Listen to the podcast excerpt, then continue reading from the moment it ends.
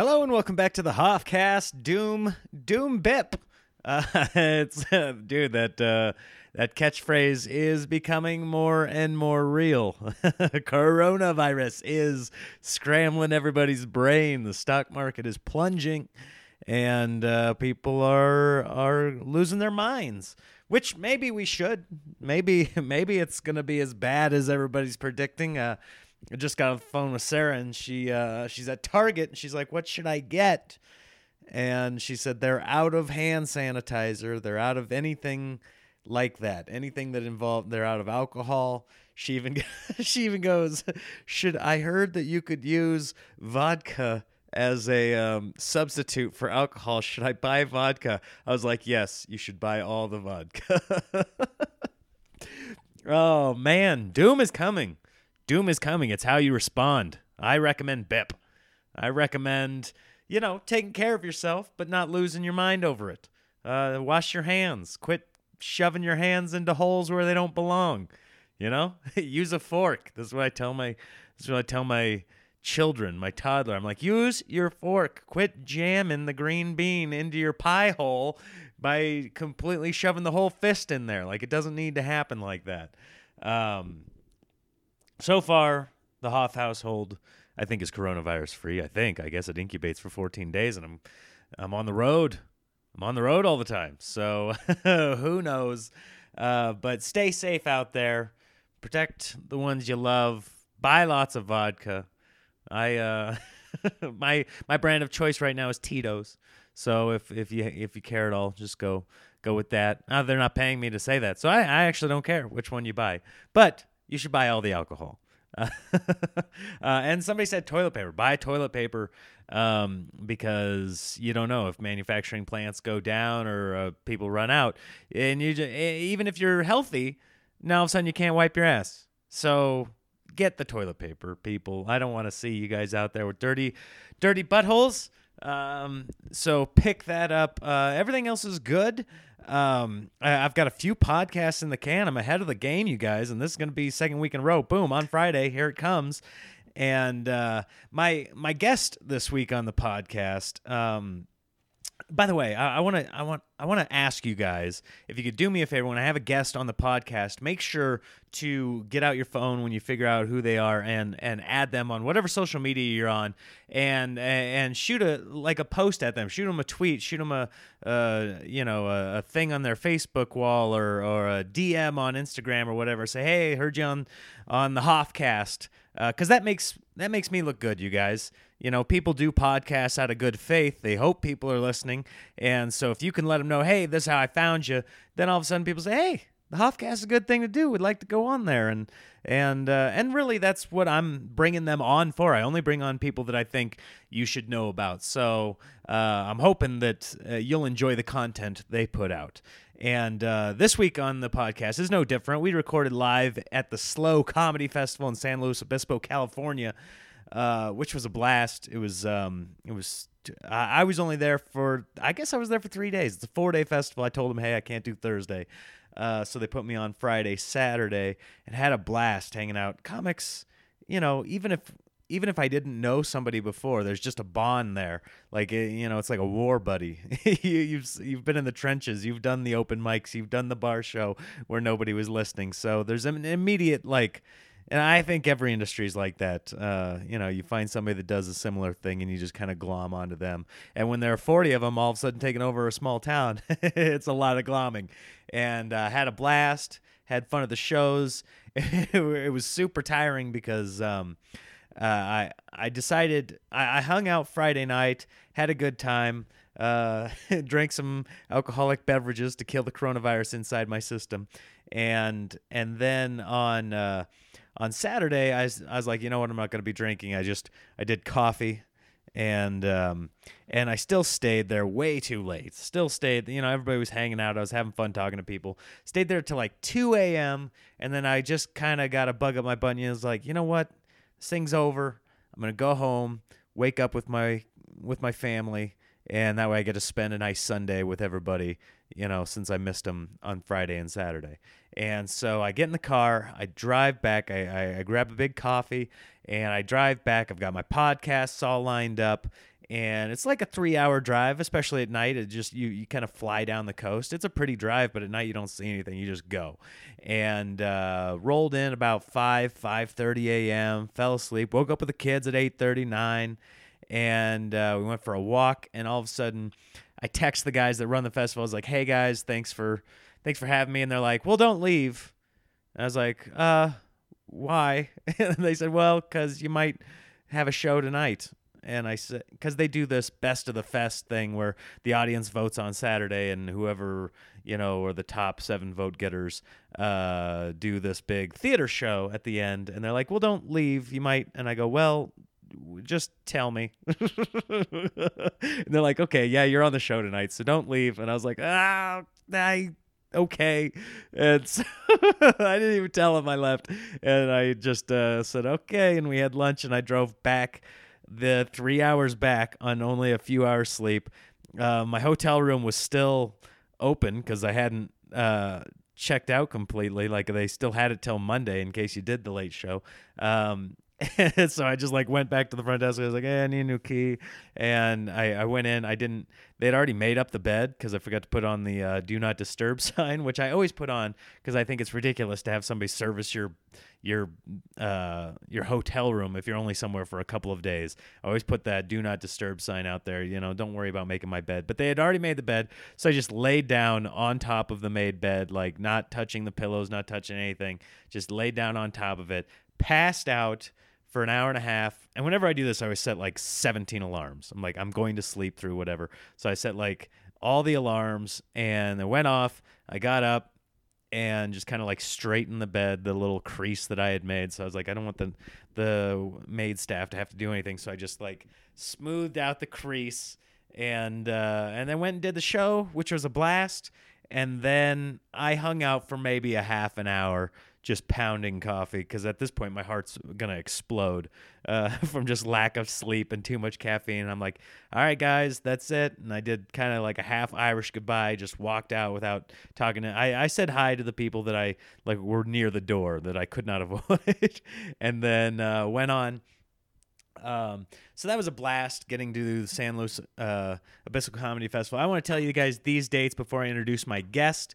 Um, oh, so it, yes, say hi to these two guests. The one I had last week, Andy Haynes. Find him on social media. He's very funny. Tell him the Hoffcast sent you. Uh, A N D Y H A Y N E S. Andy Haynes. If you need to press pause right now to do that, go for it. Also, Jimmy Shubert is my guest on the podcast, and that's just Jimmy uh, with a Y, and then S H U B E R T. Uh, say hi to them on social media and tell them where you where you found them and give them a listen. They're both very funny guys. Um, uh, before I get to Jimmy, I want to like plug a few dates. This weekend, March 6th and 7th, I'm in Ogden, Utah at Wise Guys Comedy Club. So if you're there or you know somebody in the Salt Lake City, Ogden, Utah area, let them know I'm going to be there. Uh, oh, I'm so excited. All the new jokes are, I'm having a blast with them. Uh, then on the 13th of March, Battle Creek, Michigan at the FireKeepers Casino. I'm there with Cable Guy. And then on the 20th of March, Chandler, Arizona at uh, the Wild Horse Casino. Then I've got a bunch here with uh, Cable Guy. April 3rd, Niagara Falls, Ontario. April 4th, Shawnee, Oklahoma. April 10th, uh, Jetpack Comedy in Los Angeles at Bar Lubitsch. If you're in LA, come see me there. April 16th, Marietta, Kansas, 17th, Deadwood, South Dakota, 18th, Canyonville, Oregon, and the 19th, Blue Lake, California, um, and then the 25th, Newkirk, Oklahoma. Those are all with Cable Guy there. So if you're in any of those areas, let me know. And then big announcement, I'm recording an album May 14th through 16th at Appleton, uh, Wisconsin at Skyline Comedy Club. Um, I had to move that date up. It was originally in July. So make a note. That is now May 14th through 16th. Let's sell out those shows. I want to have a good album recording up there. Um, yes, those are those are the dates. So if I'm anywhere near you, let me know. And uh, now Jimmy Shubert is the guest on the podcast this week, and I've done a bunch of shows with him in the past. He was at the San Luis Obispo Comedy Festival, so I was like, "Hey, let's record a podcast." This dude has been around. He started the Comedy Store in the '80s. He used to open for Sam Kinison. He tours all over the world, and he's old school comedian, but he just he's like a mile a minute, you guys, and you'll hear it on the podcast. He kind of he kind of takes over. At times, I was just like, "Okay, you're you're driving the ship now, Jimmy. You just you just go, and I'll try and like, if you get off course a little bit, I'll just kind of like try and bump you back on." But dude, I had a fun time talking to him, and I hope you guys enjoy my conversation with Jimmy Shubert.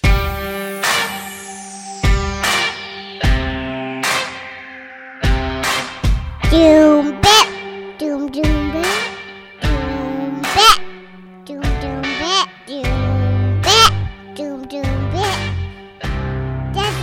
is the half cast. Check, check. Did you just see? Uh, they just announced the travel warning for uh, South Korea. What was the travel warning? It's for the coronavirus. It's uh, they they collapsed. They're they're not allowing. They're restricting flights into one more place, not just China, but one more place. And then they said, and a heightened warning for Italy and South Korea. So they're not restricting travel there. But It's not restricting, but they're like they've Bro, heightened you know what the they're warning. doing? You know what they're doing? Uh, really, Cool. I think they're they're doing it on purpose. I mean, it's really it's it's all fear based shit. You think I- so? Uh, well, I think the coronavirus is like the flu. The the the uh, the people that are susceptible are really young people and really old people. Right, that right. systems are compromised. It's like the flu. I've talked to doctors. You can most people get it. It's like having the flu, and then it fucking leaves your system. I mean, I don't know what the you know. Well, the guy that died up in Washington just yesterday, he was like he had health problems. Yeah, so he Like was beyond, already, yes. he was already compromised. But you also, when you get on the plane, you take your Clorox wipes, you wipe down the fucking tray, you wipe down the armrest, you wipe down the whole fucking seat. Exactly. You know what? This is uh, vindicating my wife because she's been doing that for years, and people always Yeah. looked at us like, "You guys are insane." No, she, your wife, eh, well, because you don't get the flu. Uh, You know, those viruses can cling to those surfaces, Right. and you know that's what they that's what they said. The virus can say. So I'm, I'm gonna have a hoodie. I have a goggles to protect my eyes, and it's kind of snug against the face. Uh, so I have a, a a mask that goes on around my, my nose, and, and, Right. and I also have rubber gloves. Um, I want to talk to you about this. I just want to introduce you properly here on the. Oh, we're getting an alarm going off. Here on the Hoffcast today is my friend and very funny comedian, actor Jimmy Shubert. Hey, man. We're talking coronavirus here, people. He's going to uh, I gotta South be- Korea. South Korea on Monday morning. I have to go over there, and I'm filming on this uh, cross cultural. Uh, it's called a K drama. They're very popular over there. Most of South Korea's tourism Right, is right. based on these shows, and so it's a Screen Actors Guild project. Uh, this writer and director Sean, we did season one. Uh, a couple years ago, and they got enough money, and it, and it took off, and then went to Netflix, and so I was in the first and last episode of season one, and so I Yeah. can go over there and do, uh, and so it's actual English and Korean. Some of it's in. Korean I was going to some say, yeah. How do so you? just- well, it's this cross cultural thing, and so Okay. and so I, I mean, obviously, I'm in the English speaking part of it. I play the lead's dad, Okay. and she's the love, and she's the love interest with the guy in the K drama. It's like she she kind of watches the show and she falls and she winds up in the show. Okay. And then she comes out of the show, but a couple people from the show come out with her in real life. So- Interesting, So, huh? it's, an, yeah, it's look, it's acting work, bro. It's a it's what we call a diversity hire. You know what? You fire it's good to be on that side of it, isn't it? Yeah, yeah, you can fly a white guy in from Los Like Angeles. Like all of a sudden, they, But they you know, the, white uh, the the cast is super talented. Yeah, People can just uh, if they went to Netflix and type my name in, Drama World would it come up. shows up if they yeah, Google it Jimmy it would come Shubert, up. You know, so it was well. There's a there's a there's a their Netflix is a thing called Viki.com. okay. And so that's Asia's Netflix. It has 40 million subscribers. So even if like 10% of those people watch the show's a hit. That's 4 million by anybody's standards. Right, right. Uh, but they're usually popular and they're popular all over the world, all through Europe, and, and so I got uh, I got cast in this thing, and and so uh, I'm I'm going to go back for season two, and obviously I'm going to be vigilant. I, I mean, I know a lot of people going, you know, people going going to South Korea, but I mean, dude, I, I, I mean, I've been, in, you know, I'm a world traveler, I'm an experienced traveler. I don't fucking touch anything anyway. Yeah, you're you're always talking about your uh, things that you're doing overseas and things. I'm always I'm always surprised by how much work you get It's overseas. amazing. I got back well in October. I was in India. Uh, no, at uh, uh, October I was in India with Russell Peters. I was opening for Russell oh Peters. yeah, yeah, yeah. We went to Pune, uh, Ahmedabad. Pune? Pune. It was, like I, the was in Pune. Ahmedabad with uh, where where uh, Trump was because that's like you know uh, uh, India is like third world in some places and Right. obviously developing in other places, and so it's uh, you know uh, Ahmedabad's one is there a, Google just put like tw- like I think like like um, you know opened a plant there. Amazon opened a plant there, so a lot of jobs are coming into this part of India. And then we went to Hyderabad, and then we went to Bombay for a couple days and hung out. And then, did, then we did shows, and we did a show in Kuwait, and then we came home. I feel like half these things, I I don't know a lot about India. Half these things, I feel like you could just be saying words, and I don't have any idea. Well, Well, like, what first you say, Hydrobot? Uh, Hyderabad. Hyderabad. Okay, that's. Hyderabad. Yeah, and, and I wouldn't just make up fucking words. Believe me, these are real places. I really went. It wasn't a dream, and uh, yeah, but it's it's funny because they're not really, they're not very, you know, generous with the toilet paper over there. Like uh, you go to restrooms and it's like always like a quarter to less than half a roll, and Right, right. and I go, why, why? Every, like I noticed there was a pattern. Uh-huh. And, and uh, they said they don't use it. They use the the bum gun, is what they call it, which is like a garden hose with a spray nozzle on it, and they uh, and they rinse the raisin hole out with the bum gun, and uh, and they don't use toilet paper. And, but I go, didn't the last fifteen guys use the fucking bum gun to rinse out the fucking raisin hole? Right. I mean, you go over and grab. Hey, Jimmy, you just got back from India. You look great. Look, you look like you lost thirty pounds. How'd you do? A keto? Ah, I got dysentery was over there, and I was peeing out, peeing out my ass off for the last two and a half months. I feel great. Good to be back. over there and gave me a whoosh. And the Yeah, old bum gun. uh, old bum it's different gun. from a bidet. Yeah, it's, not- not. it's like a handheld bidet. Okay. Interesting. So you got I didn't use it. you didn't use it? No, bro. Have you used a bidet? Pe- Uh, people look at Americans like we're gross because we don't use a bidet. In Well, some parts of the world, they're like, that is what that's the only way to get clean. Just wiping with toilet paper is gross. A lot of the world thinks that. Yeah, but I didn't. I didn't grow up with that. I mean, you know, I, Right, and, right. And I guess, but I, I mean, uh, but I don't know the sanitary. Uh, yeah, who knows? Everybody's using the same fucking hose to rinse out their asshole. You know what I mean? I mean, uh, you know, there's fucking corn niblets hanging off the handle and Oh, stuff. I dear go, well, I'm just saying. I'm just saying, people are using it. Right, right. You know, I mean, it's not sanitary either way. you know, I, I'm doing my bit about you know automatic automation in the bathroom. Yes, yeah, I love are, that like, bit. Are basically just dropping, you know, just dropping mud in a hole and covering it with, you know, Yeah, I mean, yeah. It's not really, you know, uh, like a traditional toilet. They go, it must be tough for you with the automation in your bathrooms, American pig. Very difficult. you, very Amer- difficult. you American pig. Dude, last night we were hanging out. We were both sitting here in San Luis Obispo doing the SLO Comedy Festival. Yeah. And having a good time. And last night you were holding court. You were telling stories that I had never heard. Um, you know, like what's is there one story in your mind in in your history of comedy that just stands out where like this is like I will always remember that moment of my career. Just like a crazy one that still even you can't believe or that you just think just stands out like wow, that was had I known that that was going to be what happened there. Oh, geez, man, there's so many. I mean, I'm doing this for so long. I mean, I'm, I'm obviously I'm, I'm proud of some of the acting work I did and like go and and to be able to get those opportunities Yeah, to yeah. act in some of these like major motion pictures and even in like Mr. and Mrs. Smith. I mean, you work on it for a couple days, you know, you see, but you know they pay you. But I mean, over time with the residuals, you get you get you know it's it's Yeah. well worth it because all that goes in the pension fund and stuff like that. Right, I mean, right. You know, as a stand up. Uh, you know, and this is always kind of what I want to do. It's, it's you're right. It's weird. It's like uh, internet. I mean, I've been to China, not recently, Yeah. but I've been to Shanghai and Beijing. I've performed there. Right. Uh, also, uh, Wushu, sushi, uh, Macau, Hong Kong, Singapore, and I've done those. And I've probably like, I've done those trips a couple times. Yeah. but it was a few years ago. A lot of expats, right? Is Well, a lot of expats, watching? like big communities of expats, over there, like twenty five thousand, and it literally is there nothing for them to do. So you don't have to change your act at all. You just no, do no, it. They're, they're they're Canadians. They're they're Canadians. They're Americans. They're uh, South Africans. They're Uh-huh. Australians. They're Yeah. uh, you know. So it's a good portion of it is all, um, you know, English speaking people. You don't have to. And, and the thing is, it's interesting. What I love about like performing over there is they uh, they greatly appreciate what you do. Okay. Yeah. Yeah. You know, they, they, they don't. You know, I mean, some people over here, like you know, drunk, "Oh, yeah, yeah," you know, but over there, they're very respectful of it. I mean, I think it's, uh, you know, stand-up comedy is uniquely American art form, like jazz music. It Right, was kind of right. the way we do it here was kind of invented. I mean, you can make a case that well, the second oldest profession bring the dancer girls, and then get the Corchester in Get the here. clown. I mean, you, yeah, you could make uh, you could make a case for that, but the way it's done, where you're standing up on stage talking about current events and things that happened that day, and making fun of them. I mean, that's not kind of a uniquely American thing, which is why it's so Right. impressive when you go to someplace like India, because you realize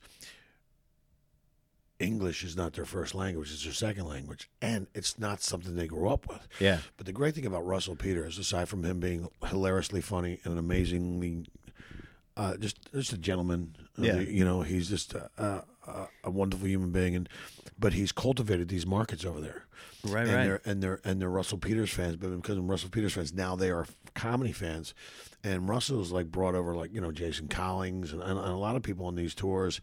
And it's amazing, man. It's it's a like once in a lifetime experience, and you're doing it with Russell Peters, and he's like Elvis. Right, right. And, These uh, giant places. And you just get to see this guy's operation. It's like really, he's so. I mean, you're like this guy can make six thousand seats seem intimate. yeah. You know, he's got the cameras. They're shooting. There's a big thing of him, like so everybody can see all over. There's monitors. I mean, it's it's uh, it was really uh, amazing and just a uh, just a cool thing. I've never been to India. Now I have. Cross it off the bucket list. Cross it off. Is there one place that you have not been and done comedy that you're like, I got to get there? Well, Australia. I'd Australia, I I'd hear, is great. Yeah, I've never like done do- it. I'd like to do the Edinburgh Festival one time. Yeah. Or, or there's an, uh, a, a Glasgow Comedy Festival, which is a smaller festival and much easier to get into, but you could probably go do the Glasgow Festival. And then from there, you know, hook up in Edinburgh. Or, or you go to Glasgow Yeah. Festival, get in, and have those people that run Edinburgh. I'm sure people that run Edinburgh are there. Uh, you know, uh, I was talking to Bronson, who was. Um, He did the Edinburgh. he does the times, Edinburgh right? a lot. And I was talking to him about it yesterday, and, and, and you know, he- and you know, you gotta. It's it's a lot of work. There's a lot of shows over there, so you go over there for a month of shows, and your show runs the same time every day. It's kind of it's kind of interesting. It's uh, it's uh, yeah, it's cool, man. I mean, like, you know, you're you're sitting there going like you're going to Macau. I mean, Yeah. it's crazy. Like Macau's like Vegas on, on steroids. It's Is that right? well, because there's so many people there. You know, I get the building, get the big Lotus building, and I mean the the the, the hotels are massive because there are so many Asian people. There's 1.7 billion Asian people, give or take. Yes. Uh, you know, and they have a tough time keeping track of them in some of the rural areas. But that 0.7 is more than we have in our entire country. Exactly. And there's a town over there that has 50 million people in it. And there's like nine or 10 towns that are bigger than that one. I mean, a town with 50 million people. That's crazy. And then there's places where you go and they have these giant high rises and they're like ghost towns. Yeah, I heard that they're building. they- They're just building these towns in preparation for people, right? Well, you know, it's interesting. Yeah, I guess it is. But you know, it's interesting. Uh, you know, uh, and a lot of this is is going to come. You know, the Dutch have a saying. Uh, uh, uh, I think it's the Dutch have a saying. It's better to steal a good idea than to come up with a bad one all by yourself. Okay. And the Chinese have seemed to run with that. I mean, they really do steal everybody's technology. I, I, I, you can have story after story after story. Like guys going over there, they brought their stuff to get manufactured over there in, in China cheap. Yeah. Then China reverse engineers the technology, and next thing you know, Ch- the, the guy's competing against the China that stole his technology. Right. And they're selling it for cheaper. I had a friend of mine who bought the Mr. Softee franchise, Turner Sparks, who's also a stand up, but he brought the Mr. Softee franchise over there. And so it's an ice cream truck franchise. Okay. And then he would park, and then two ice cream trucks, one would park in front of him, one would tr- park behind him, and they would run him like they would try to ruin his business. I mean, they they did it like they they they steal your ideas. Where was that? Uh, this was in China. That was in China? Yeah, He they- was, he, uh, he lived in a, a he lived in a town called Suzhou. Really? Which they say is the Venice of uh, China, but anybody who's been to Venice would never say that. But it has these ancient canals, and and the, and the, I think the the pagodas, that style of building originated in Suzhou. Okay. You know, so when you see those th- those buildings, that's where that architecture developed in a, in a, town called Suzhou. But yeah, they, but they also, I mean, there's a store over there. It's an, it looks like an Apple store. Uh huh. You think the products are Apple products. The people working there think they work in an Apple store, but it's all knockoff, reverse engineered, fucking stolen Right. technology. Yeah, They've been yeah. doing it for years, and that's why you know that there was a uh, trade showdown. I mean, obviously, even Chinese people don't want to be Chinese products because they're shit. They're made cheap. They're made horrible. Yeah. And so, um, Yeah, it's fascinating, A- a- and then now you see that we're in this coronavirus, but all our medications are made over there. All our all the stuff we would need during a pandemic is made in China, but that's what ground zero is for the pandemic. I mean, Right. so another, it's a weak point in our. So they maybe they need to bring some of these manufacturing jobs back to the states so we can be self reliant a little bit. I mean, Oh, yeah, you know, they so say towards the end. Of, well, they say uh, towards the end of his life, Steve Jobs, it really uh, was a great stressor for him that they had stolen his technology. Yeah. Because they they all go over there to get cheap technology, but it's not worth it. Right. The Germans, um, I started with a guy from BMW over there. He said he gives the Chinese technology that's three and they let them have the technology that's, that's four and three years old. Okay. They Yeah, yeah. manufacture the newest technology themselves because otherwise they'll steal it. trade secrets. Yeah, they'll, they'll steal it. That's what they do. Uh, But the whole the whole economy up there is a, it's a propped up economy. You don't, you don't realize like China's like the most capitalist communist place I've ever been. Uh huh. And they give them the capitalism because it makes them feel like but I mean there's there's a lot of very wealthy people in, in China now but it's new money. This is only a phenomenon that's only happened over the last 15 or 20 years. A lot of these people are moving in. Like you can be walking in the street and there's a lady holding a baby over a trash can and the baby's sh- shitting in the trash can.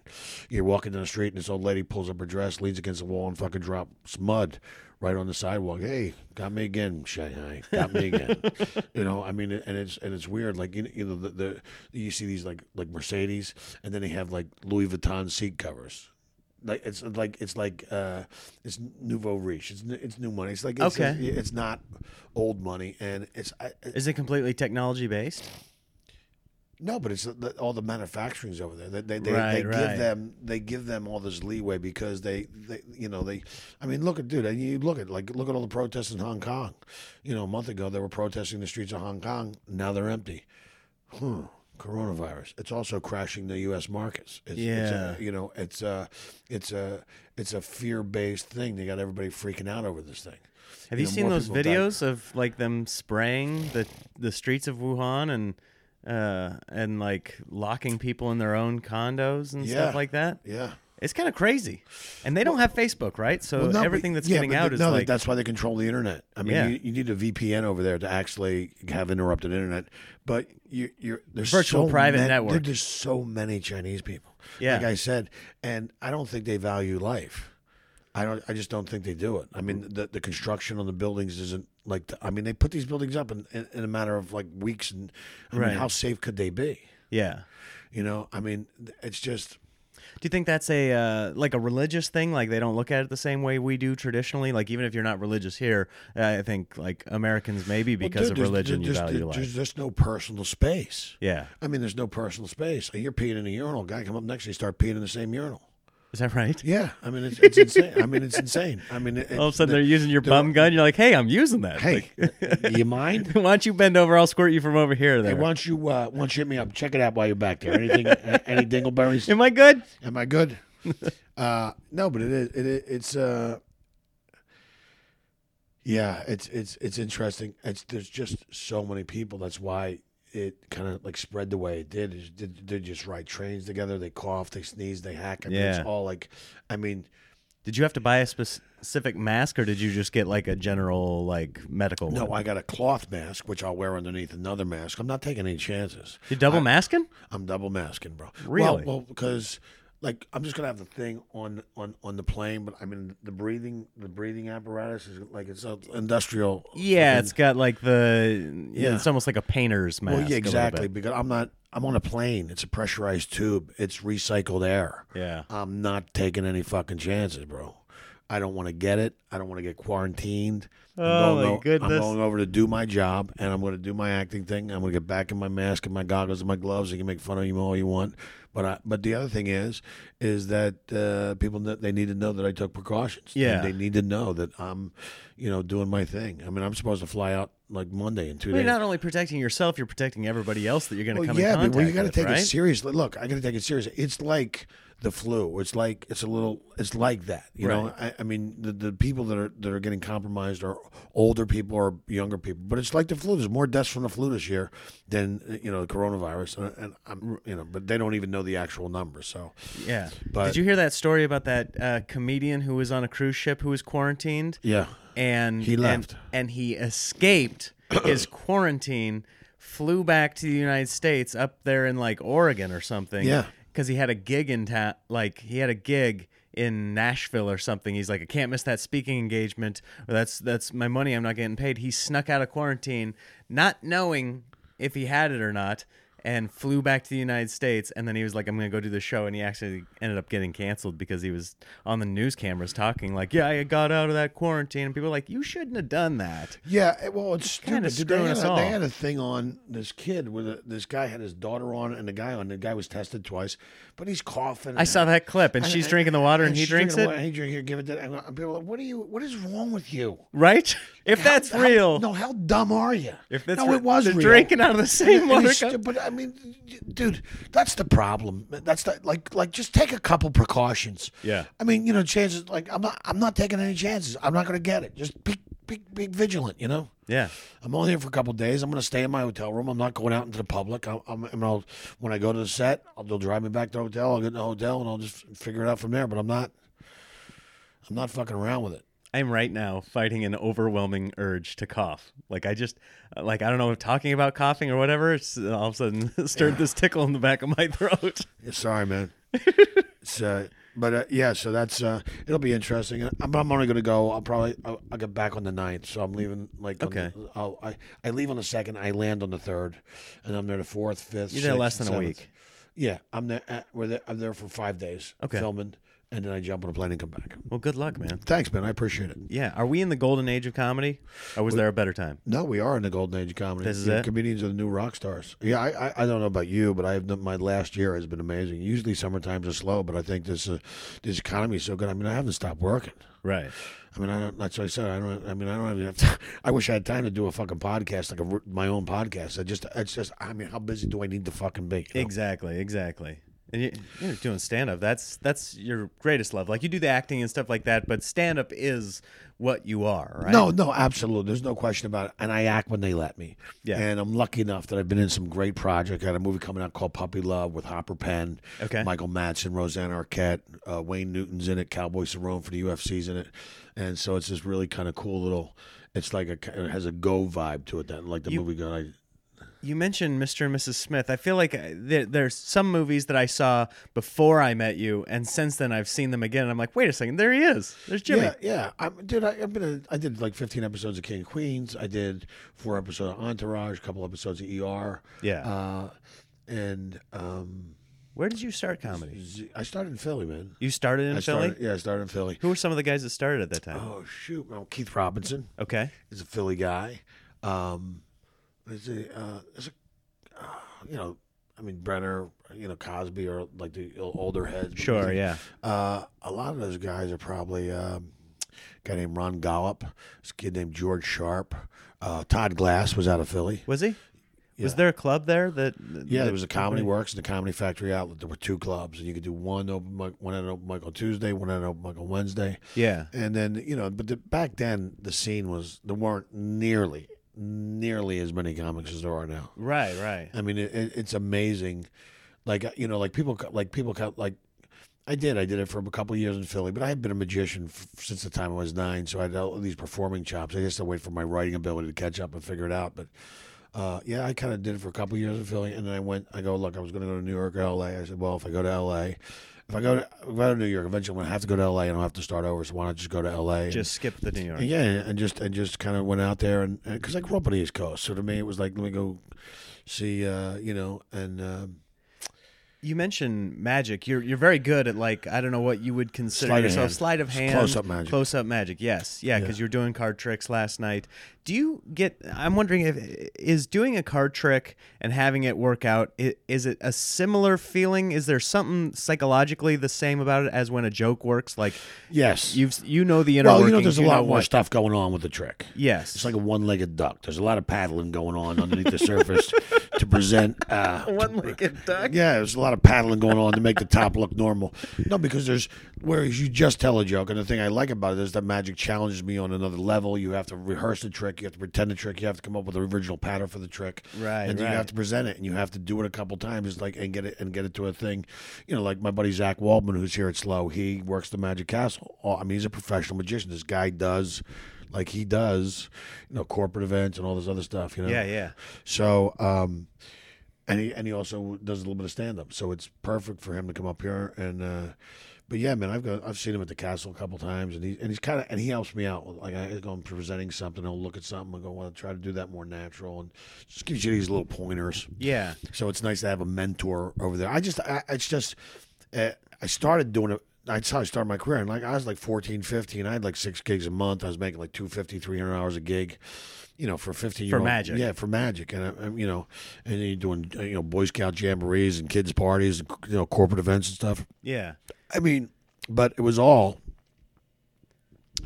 to get me performing because I knew eventually I was going to hit the comedy clubs. I wanted Yeah. to be a stand up Okay. the magic i mean you can't you know it's like in steve martin's book you know the the, the magic is the uh is the cheap man's way in the show business you buy a trick for 10 bucks there you go boom you're performing magic you know Yeah, if you're not yeah. if you're not a member of the lucky sperm club and your dad's not you know uh you, you know a famous actor then then this is the poor man's way in the show business and Okay. so and i used to do like the children's hospitals all the time and and go down there and do free shows for the kids and then you would get paid gigs out of that and so Yeah, there's a lot of crossover between magic and, and comedy, though. Don't you feel a little bit like when you're telling a joke that there's something coming that you're anticipating that they are not?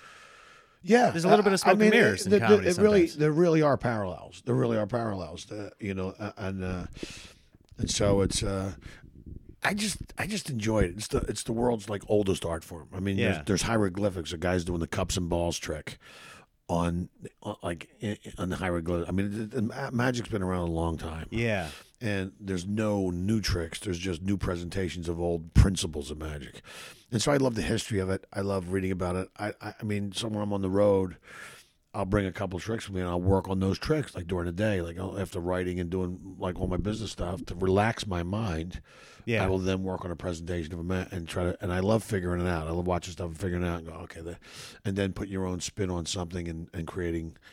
It just, it's, it, uh, it's funny because sometimes when I'm, I find myself just critically thinking, where you just get, get some music on, you just letting your mind drift. It always drifts to a presentation. What kind of music are you putting on when you're doing this? My buddy got me this iPod.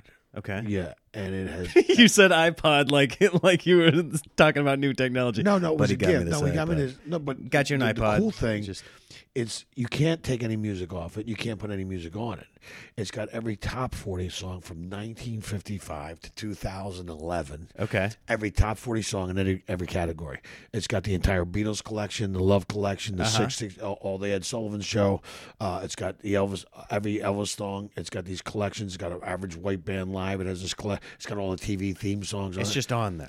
and I just fucking hit shuffle. Yeah. And if I really liked, I go, oh, I forgot." I, Shazam it on my phone. I download it on my phone. But I- that when I'm in my hotel room, that's what I listen to. And it just Okay. it's, it's so I, I have a real eclectic music taste. You know, I like to listen. I sometimes just you just got to fast forward some, through something. But but uh, most of the stuff on there is great. You know. Okay. And so then you just let my, your mind drift. Is that how you write?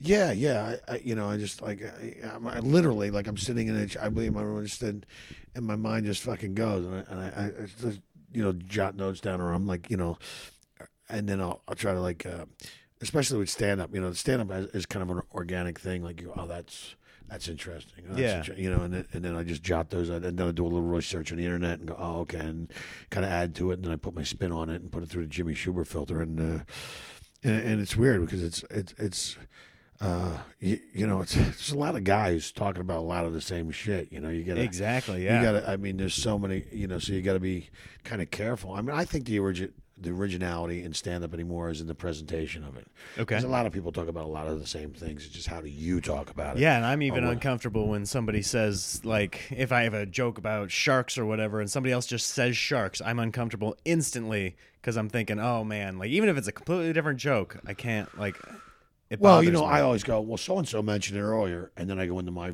my thing if someone Sure, yeah, you know, yeah. you know uh, address I, it. I do a shark but tank this is my yeah i do a shark tank bit yeah. you know oh he mentioned sharks oh, knows such a no, no, but I mean the thing is, like you know, look, there's just there's just like you know, eight thousand guys out there talking about the same shit. Everybody's looking for stuff to talk about. There's going to be parallel development. There's going to be guys who have similar ideas.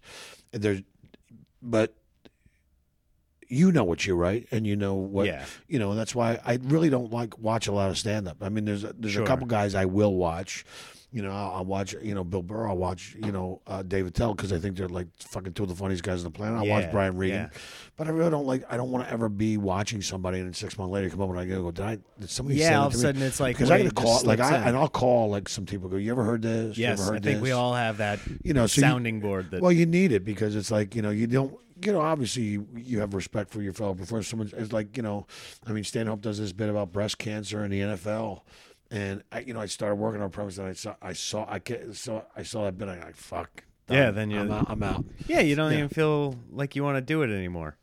I like to no, no, the- they beat. First off, they beat you to it, and they're doing a better version of it. And besides that, it's it was kind of controversial, and so that's One time I saw uh, I saw a comedian who was getting ready to film like a late night, and I watched them do a joke that was very similar to one of mine, and it was the one time that I was like, "Mine's better." That bums me out because now I can't do it, but mine was better.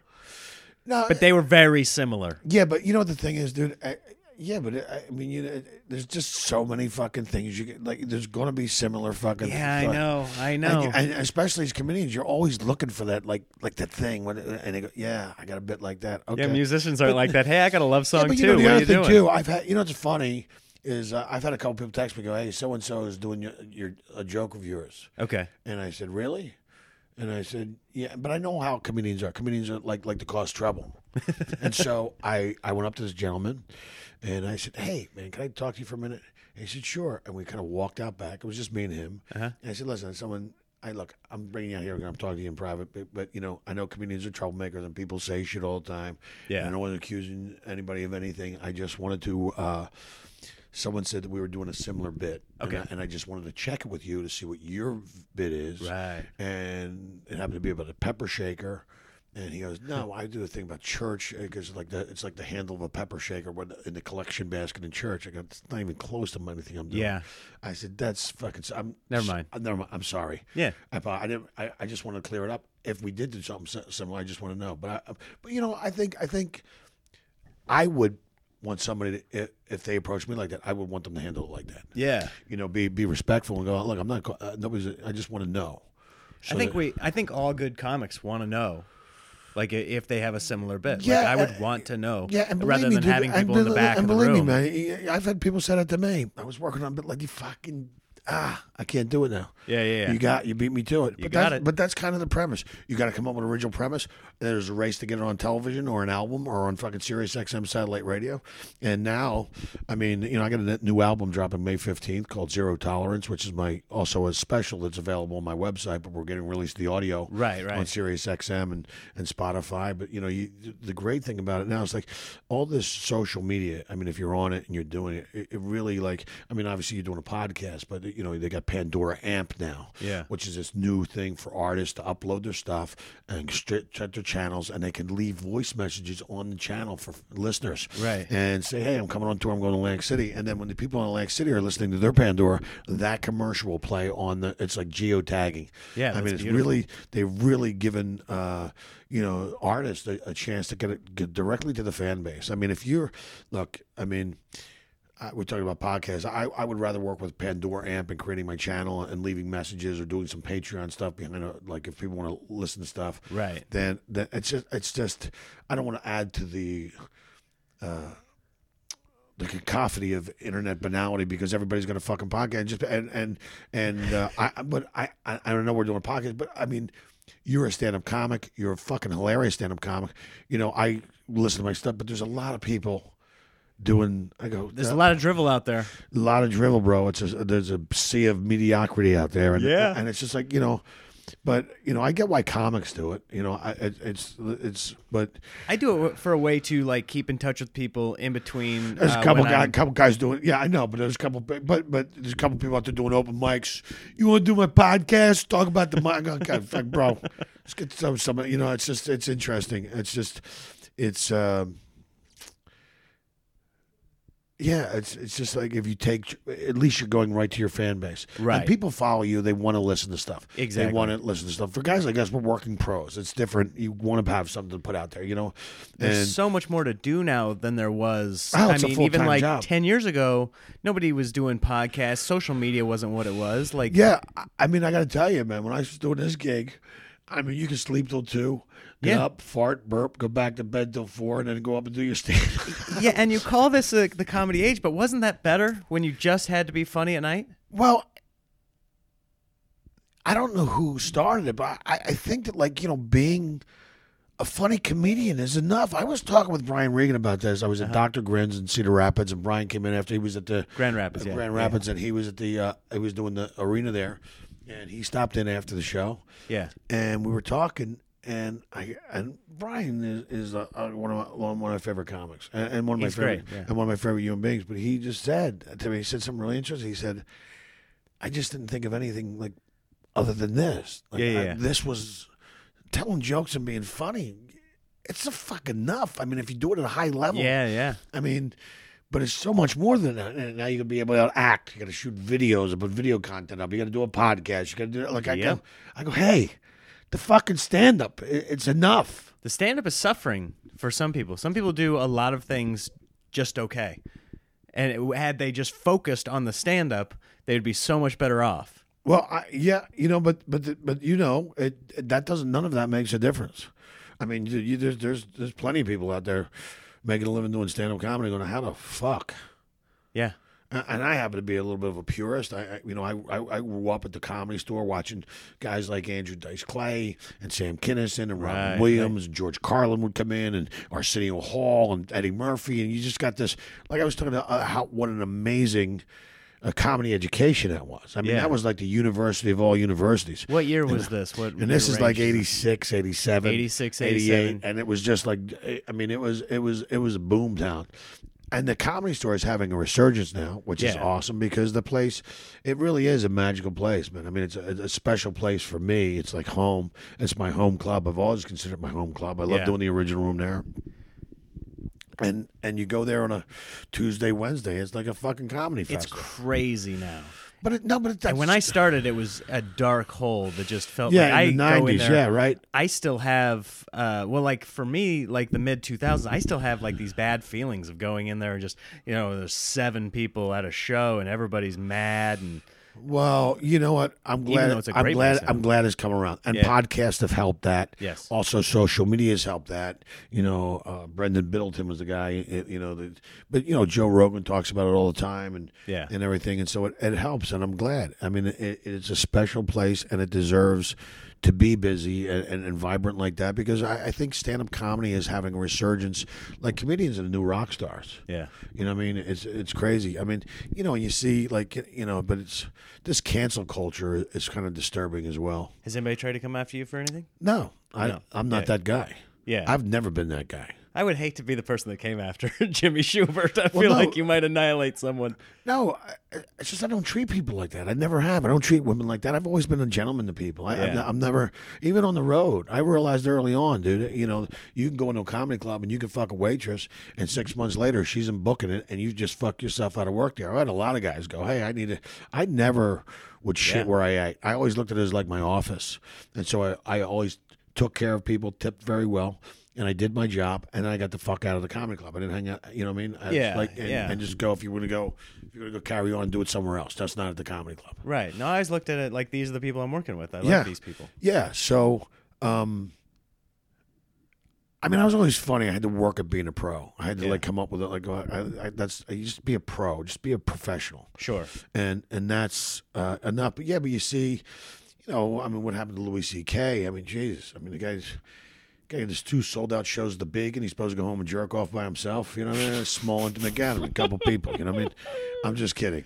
Uh, but you know, uh, but yeah, but I mean, you know, but you put Louis C.K. in the category of Harvey Weinstein and Bill Cosby, and that's fucking wrong. Right. Louis right. a jerk off. He may have a kind of medical condition where he fucking likes to.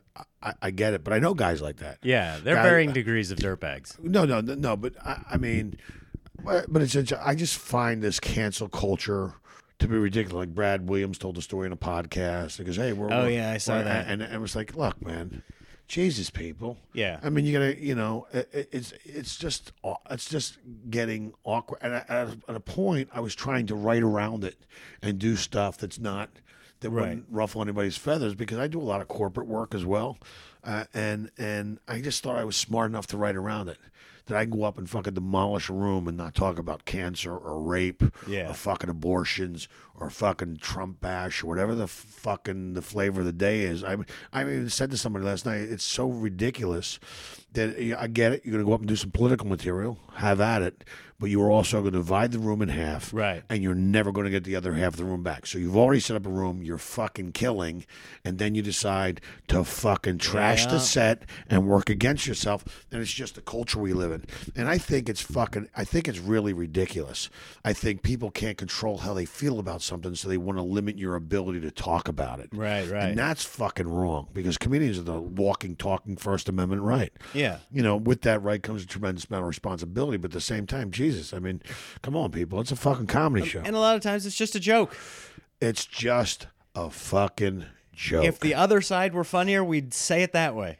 it's so funny. My buddy did a. He goes, you know, he, he did like a kind of a slightly kind of racist thing. He goes, he goes, it's a racist joke. You're, you know, they do jokes about Irish people and Italian people. Yeah, yeah, yeah. And, and everybody, they've done it for years. I mean, you know, Right. You know, what's the ICC stand for? The top of the Italian Country Club. Yeah, you yeah. know, that, you know. I mean, it was all that. Like, it's harmless, but I mean, it's part of our culture. Everybody does the does the does. I grew up in Philadelphia. I got six brothers. I don't know about you, but I, you know, like busting someone's balls is like a form of affection. Yeah. You gotta wonder when I'm not busting your. You can kind of tell in your cadence that that's that that was your upbringing, right? That's that's kind of where your filter you ta- you put it through the Jimmy Shubert filter, like that's what it is. It's Yeah, it's I growing grew up in a uh, house full of boys. Six brothers. You can feel it. My dad was a homicide detective. I was. I got one feeling, and I fucking dare you to hurt it. You know what I mean? No, it's just we- we're just.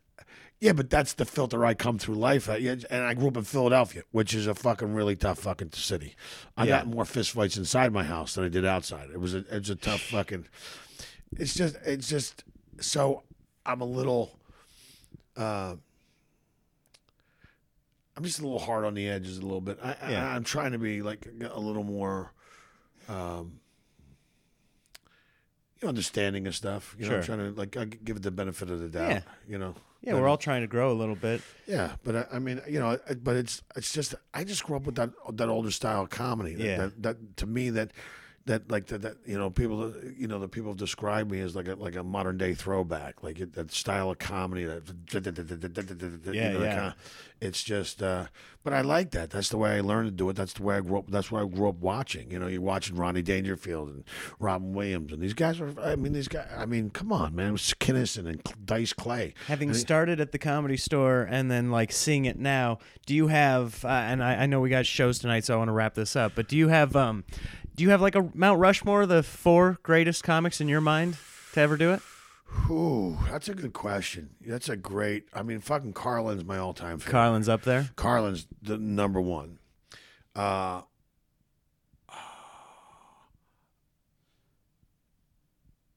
I want to say Gleason, but Gleason's more of a comedic actor, Right, But he did do stand-up at one point. At one point, I don't think I've do- ever seen his stand up. Uh, no, but Jackie Gleason was a one of a kind. He Yeah. was, he was the fucking great one. I, I he's just he was a. Uh, I mean, if, if you're talking about comedic influences on me, okay. Oh, so so it's Carlin, Carlin, Gleason. I would say also, you know, I grew up. I love Rodney. Yeah. I just fucking love him. I mean, you know, I love his whole fucking story, you know, and he just like never stopped writing. Even when he didn't stop doing stand up, he had copy books, copy books full of it. And so when he came back out of retirement Uh-huh. as Rodney Dangerfield, he used to be Jackie Roy.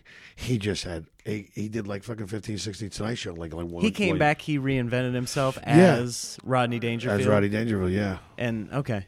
And uh, you know, really, really, that that, you know, rough. He did have a uh, pretty hard childhood. Right. Right. So, uh, but yeah, I love Roddy, man. People say that to me sometimes. They go, "You remind me of Roddy Dangerfield." I go, Really? really? Because I don't look like Roddy Dangerfield. Right, certainly. you know, but you, they, they just said no. The, you just have one joke after another joke after Yeah, another yeah. joke. It's like I'm fucking. I'm. I'm not even finished laughing the first time. Here comes another one. It's it's relentless yes. you know, and I listen to my fucking album. Uh, my record distributor, Stand Up Records, Dan Schlissel up there. We're getting ready. They're going to play it on Sirius XM, I think May 15th, Okay. in its entirety, and it's called Zero Tolerance. But I mean, Yeah. I, I'm my own worst critic. We all are. But I listened to this album six times, and it is fucking relentless. You feel good about it. Yeah, it just keeps coming at you. I That's think it's, great. I think it's my best album yet, and it's just ch- it's a boom. I just I, I finally take a breath about 22 minutes in. anyway, it's good to be here in Burbank. I mean, it's just, but it's just, uh, but it's you know, it's all writing, man. I love I love crafting jokes and writing stuff, and and so uh, yeah, I'm really proud of this album, and. Um, you know, people if they want to listen to my see my special, uh, they can go to uh, jimmyshubert.com. It's right there on the Vimeo. You can rent it for three ninety nine. Okay. You can buy it for nine ninety nine. Uh, I self released it because uh, you know, like we we're talking about everything else, we live in this new age, and I wanted to. Uh, I mean, eventually, I'm going to clip it up and put little clips on social media, but I'm also probably Right. eventually will release it on uh, YouTube Right. and stuff like that. But I own it all. I Th- produced. that's good. it. I produced them and all, all my albums, all my everything. I mean, you know, because here's the interesting thing: you need as a, uh, you know, you talk about as artists. It's like I had a company come to me. I won't say the name, Okay. and they said, "Man, we loved your special." I said, "Great, man. What's the offer?" well, they said, "Why don't you just pay the three thousand dollars errors and omissions insurance, and we'll put it on our Roku channel, and then we'll split it 50-50. I went, "Wow, really? You guys would do that for me?" First off, it's you're insulting me because you think I'm a fucking idiot Right. because I know you already have the errors and omissions insurance called E and O insurance because you're a broadcast company. You have to have that if you're broadcasting. So uh, E and O insurance is uh, if you say something and a company decides to sue you because of something you said in your special. Okay. That's what the E and O insurance is for. Okay. So it was three thousand dollars, but I know they already have it. So you're Yeah. hustling me for three grand Why? and Right, you're right. to take 50% and you love the fucking special. You know, I heard this too. You know, if you were a minority, we would have bought this thing. Yeah. I go, what do you want me to do in blackface? What do you mean, Jimmy Shubert? I'm an angry black lesbian. I mean, that's really unfair to say to me Yeah. because there's nothing I could do about that. I said, Did you watch the special? Well, you know, we watched a couple minutes of it. So I said, You're telling me that you care more about what I look like than how funny the special is. Right. Right?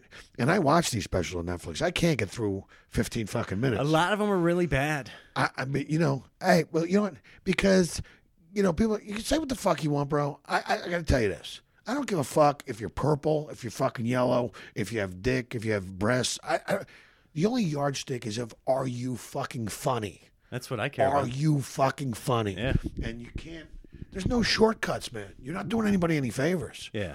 because you know if you don't pay the fucking and that's what I love about stand up. It is really the great great equalizer. You can fool some of the people some of the time and all the people some of the time, but you can't fool all the people all the time. I mean, it is the great equalizer. And you know, I mean, you know, that's why you see these comics. Look, Some comics don't start getting like you know everybody's been doing it 20, 25 fucking years. Yeah. I mean, it takes you that long to get good at it Yeah. and you want a shortcut. Good fucking luck. I mean, it's it's it's you know, uh, I- I'm trying to. Uh, you know, it's- it's just interesting. I, I mean, it took me 17 years to do my first album. This, Yeah. this one will be my fourth album. Okay. But it took me 17 years to do my first fucking album. It took me a, a, lo- a little while longer to do my first special. Oh yeah. But I'm, I'm, I'm, I'm well versed in production. I was able to shoot it and edit it, and I have an editing bay right in my fucking spare bedroom, and and I just fucking chopped it up and set a rough line edit over, and then we put the finishing touches on it, and my buddy polished it up and kind of did a little color correction, Yeah. and then we put the opening and the closing on it. I mean, you know, and I did it for under thirty. Yeah. I've seen some of it. It's great. No, it's, It's a- great. Yeah, I, I, And it's like you said, it just keeps coming, relentless at you. It's like joke after joke after joke. But the other thing is, is you know, that that, you know, I produced it. I, I, mean, it, you know, we live in a strange world now. Uh, so, but also, you know what? Fuck it. I'm gonna lean into it. I'm gonna, I'm, I'm gonna release it myself. I'm gonna release my album. We're gonna put that stuff on iTunes. I mean, you put something on iTunes, and they take thirty percent right off the bat. Yeah. And we're talking about digital mark, but also in Vimeo, where I released my special. Uh, it's a 90-10 split. Okay. It's a 90-10 split, and Vimeo's great. Yeah. You know, it's uh so that that's awesome. And and um but I think that's it. What's going to happen is as I think these people that are in between, they're going to go away.